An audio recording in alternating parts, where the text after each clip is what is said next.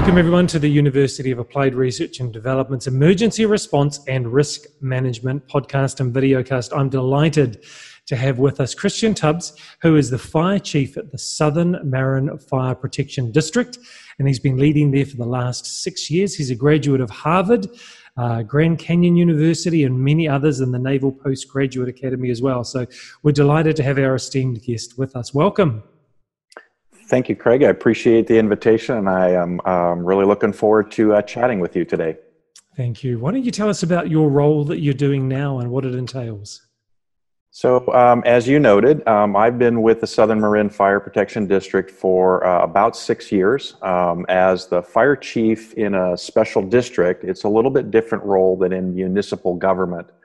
Uh, the role of fire chief is similar, but in a municipal government, um, a fire chief typically reports to a city manager um, or a mayor if it's a strong mayor uh, type of government structure. In a fire protection district, you don't have a city manager, you are the manager. As a matter of fact, uh, it's often referred to in our, uh, our title as fire chief slash district manager.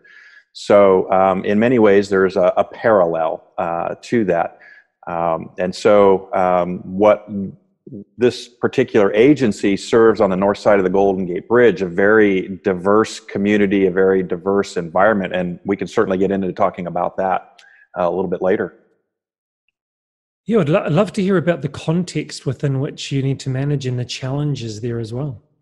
Sure. So um, this it's actually kind of fascinating um, because it's not strictly in as a fire district. So in 2014, when I arrived um, the district was already in discussions with a neighboring municipal fire department to share services.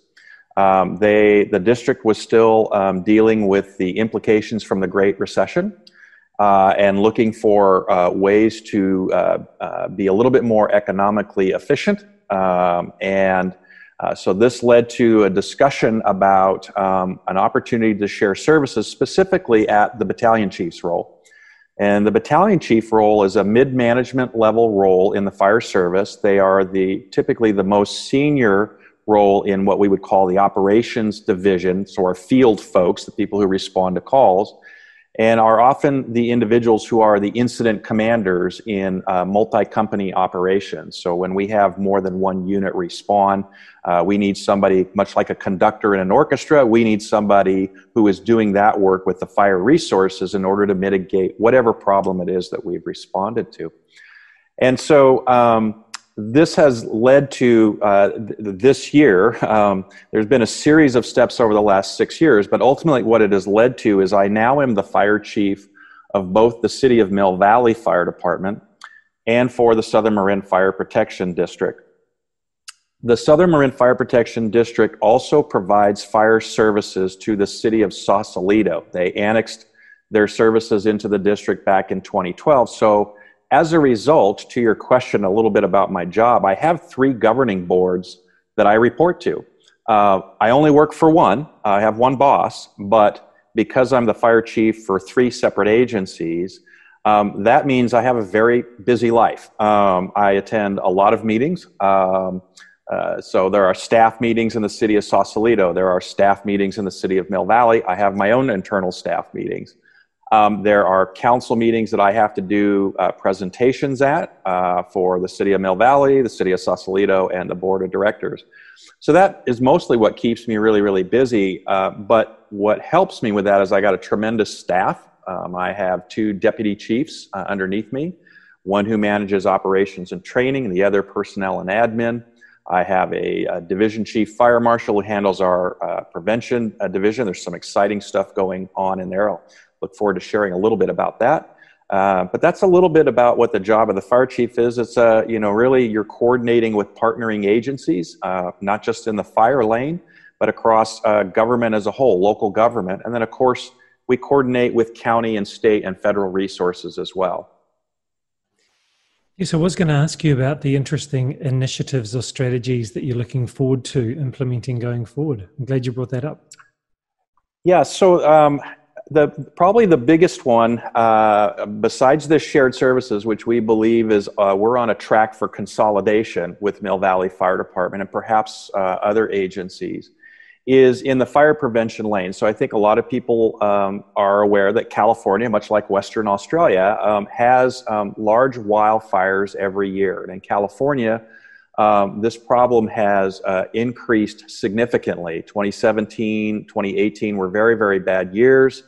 That created a tremendous amount of um, political and public energy, especially in my county, which is a very affluent com- uh, community as a result of that, uh, two things happened in, that have affected my agency. One is that in 2018, we went to the voters to ask for a tax increase, uh, what's called a parcel tax increase, in order to expand our prevention bureau and, in large part, to uh, be able to provide some level of service in the wildfire prevention lane. So, um, our agency, like all California fire agencies, participates in the statewide Mutual Aid Act, meaning we send firefighters wherever there's fires in California. But as we all know, um, it's much better to prevent an incident than to respond to it. It's generally uh, much more uh, economically uh, attractive. Um, and uh, if we can prevent damage, that's always a better course of action. Uh, but my agency didn't have the resources for that we were successful in 2018 in, in securing that money. Um, they uh, that led to not our initiative, but eventually what happened as part of some ongoing work. And again, another bad fire year, uh, grand jury report. Uh, it led to a countywide measure that occurred in March of this year, uh, called Measure C. And Measure C raises about $20 million a year and is allowing us to expand countywide on a regional approach um, a number of uh, initiatives that are really around public education and prevention activities such as vegetation management, creating defensible space, defensible space inspections, fuel reduction, a number of things like that. So that's an initiative that we're very excited about because we've never had funding for it before. And it's a it's not only um, funded but it's very politically supported. And that's really important to um, really helping achieve success interesting that you said that prevention is is so much more powerful how do you go about identifying areas or researching and finding out the opportunities to prevent that, that's a that's a great question. So, if uh, let me provide, I guess, just a little bit of background. So, if, uh, some of your viewers may not have heard of what's called the America's Burning Report. This was a report that was commissioned by the Nixon administration in the uh, 70s, um, early 70s, when uh, Richard Nixon was in office. And it identified a national problem in the United States related to fire in regards to loss of property and loss of life. Um, a couple of things came from that. Um, probably the most important was the creation of the National Fire Academy in Emmitsburg, Maryland. And one of the missions of the Fire Academy was to become a central uh, uh, location for collection of data because there was no national database at that time. And so it's hard to identify solutions if you don't have any data. So the commission recognized that and said, we've got to go do this.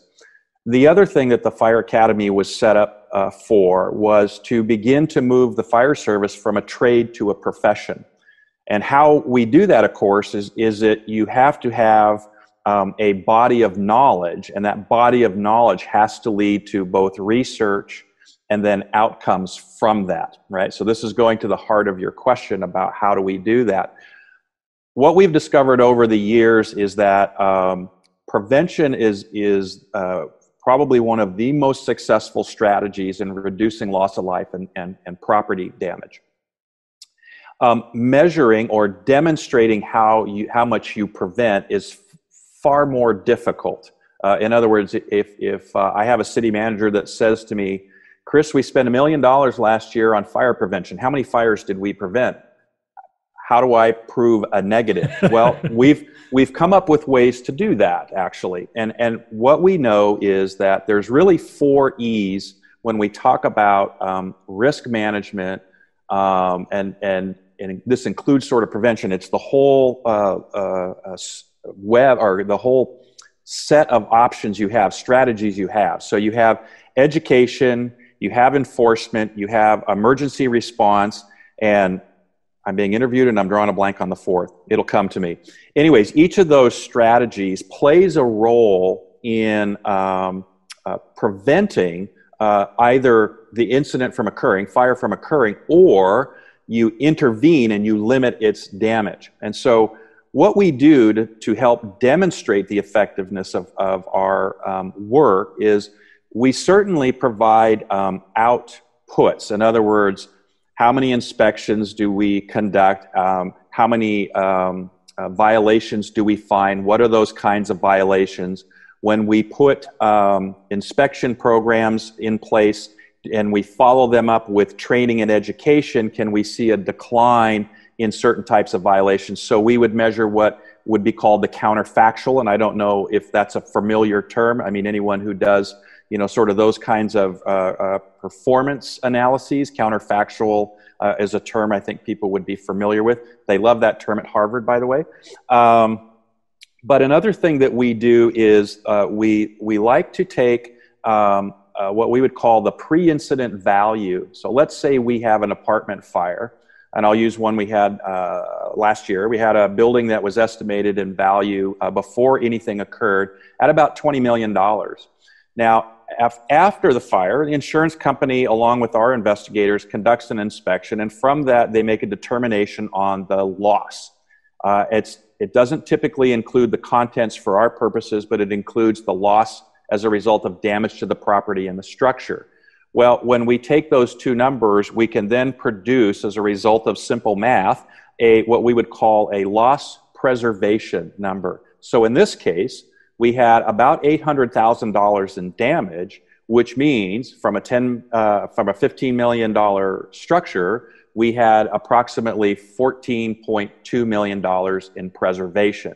And we know that the four strategies were major contributors to that. We also recognize that individual behavior is a part, very difficult to measure, but we can then align that with how many times did we inspect that occupancy? Did we have violations? Was the cause of the fire related to any of those violations? So we can begin to sort of couple that data and paint a picture. And some of that helps us understand the effectiveness of the various strategies that we take. I'd be interested to hear because you have a very significant role and what you do every day has an impact for millions of people. From the training, the programs, the education that you've done, which of those trainings really stands out to you from um, the Naval Graduate Academy or from Harvard or whatever you've done? Yeah. What really stands out as having a big impact on you and your role? Um, I would say it was it, it is less about the the particular school or the course. It's more the journey. Uh, so um, my I've been in the fire service 41 years now, and when I started, um, I was in the process of trying to complete uh, my AA degree. I actually didn't finish my uh, undergrad until I was 40 years old. I'm, uh, uh in all transparency, I'm 59. Um, I'll be 60 this year. Um, uh, so I didn't finish my undergrad until I was 40, and I finished my first master's when I was 41. Now, what drove me to do my un, uh, move from my AA to my undergrad was actually the National Fire Academy. So I attended the National Fire Academy and a program they have there called the Executive Fire Officer Program. And this is what introduces you to the importance of building a body of knowledge and making decisions based on um, analysis, research and analysis. Now, I had n- no previous experience, and as part of that program, at the time was a four-year program, uh, each year, in order to go to the next year, you had to write an applied research project, which was a peer reviewed paper. It was essentially a, a, a mini thesis, uh, is wow. what it was. I had never had any experience with that. I discovered from that process that I, um, I really enjoyed research and I really enjoyed analysis, and I've always enjoyed writing, so it was a perfect marriage. So where where this became i guess a little bit of a passion which has led into this journey is because of of my love for what i do this being in this business um, recognizing that uh, part of the challenge that we have with with our elected leaders is funding right? And so I, again as i used the example a minute ago prove to me how many fires you prevented so I can give you the funding next year. So local government is always challenged with how are we demonstrating value, um, some sort of uh, uh, equity to dollar in and some widget or service on the backside, right? And so this is a fascinating area for me because I, I wanted to make sure that my business was getting the funding that we needed. It's a public value equation, another big Harvard term. They love that. Um, but what came from that was um, inadvertently, I found myself um, hungry to learn, and that's not stopped. So um, I didn't need a second master's degree. The Naval Postgraduate School has um, an incredible reputation. They have one of the most difficult um, uh, grad programs in the U.S. They have the best Homeland Security program in the U.S. as rated by Newsworld or News Report, and um, I was very familiar with the program. I'd actually been on in on the campus on another program called the Executive Leaders Program, and a part of me is like, I, I want the challenge. I want to go back to school. I want to see, you know, can I, um, can I, it kind of, it was kind of like in my mind, like the SEAL training of, of master's programs. could I meet that challenge? And could I learn something from that and build new relationships that would benefit this work that I'm trying to do? So the, there's a bit of a long-winded answer and I apologize, but, but to your point, what I've learned is the journey to never stop being a student is critically important because the byproduct of that is that if you remain curious and you continue to seek to learn, you will continue to learn and you will find things that will help you navigate whatever challenges you're having in government. And you will build a network of contacts and friends that um, are yet another depth of resource that you can rely upon. And in my 41 years, I've built relationships across, well, across the world, but especially throughout the United States, from local all the way to the federal government. Something when I started 41 years ago, I never dreamed of in my life. I thought, I'm just going to be a firefighter, right? I'll go to work and I'll, I'll go on calls and I'll help people and it'll be great. And 41 years later, I look back at my journey. I'm like, I, wow, what an adventure. I could never have predicted that. Uh, so, um, I am a big education fan, and just you know, I think it's uh, the benefits are tremendous. Wonderful. That's really powerful. What you said. I'm making furious notes as you're speaking. I love that. Just before we wrap up, um, obviously education's a biggie. What are some other career advice points or pearls of wisdom that you could give people looking to make a career out of emergency response? I think that uh, those who have an interest in this um, need to come with um, a bit of a passion. Uh, like anything, I think that when we engage in something that we love, it is less work um, and really it, it, it fulfills us. In other words, what is your purpose? And I think that's a fundamental question people have to ask themselves is what, what defines you as an individual? What gives you um, reason to get out of bed every day and and what is it when you get to sort of the end of your life and you're looking back that you want to be able to reflect on and say this is what my life uh, how my life mattered besides just about me but how, what was my contribution um, i think that's significant the other thing that i think that uh, advice that i would give to people is the importance of um, character and um, relationships trust is um, probably the most valuable commodity that you have in government and, um, and probably in the private sector as well. Um, and, and so this gets to this issue of character. And as I tell uh, my firefighters, especially the ones that are very involved in um, politics at the labor level, that sometimes want to take the heavy sort of labor hammer approach um, I tell them that what I've learned in my career is that's the most ineffective way to move your issues forward. The most effective way is to build relationships with your partners, and if that's, you know, that includes your bosses, and take a vested interest in what their needs are. Because when you do that, you create a bond, you create um, an element of trust, and the byproduct of that is they are naturally going to want to know what's important to you. And that becomes a foundation in which you collectively can create solutions. That's really great. Thank you. I know you're really busy and um, you volunteer in community as well. I saw that on your LinkedIn profile. Uh, we'd love to reach out to you again in a few years' time and see what's changed and what's moved on as well. But thank you so much for giving your time tonight to us. We really appreciate it. Thank you, Craig, and I look forward to hearing from you again. Thank you.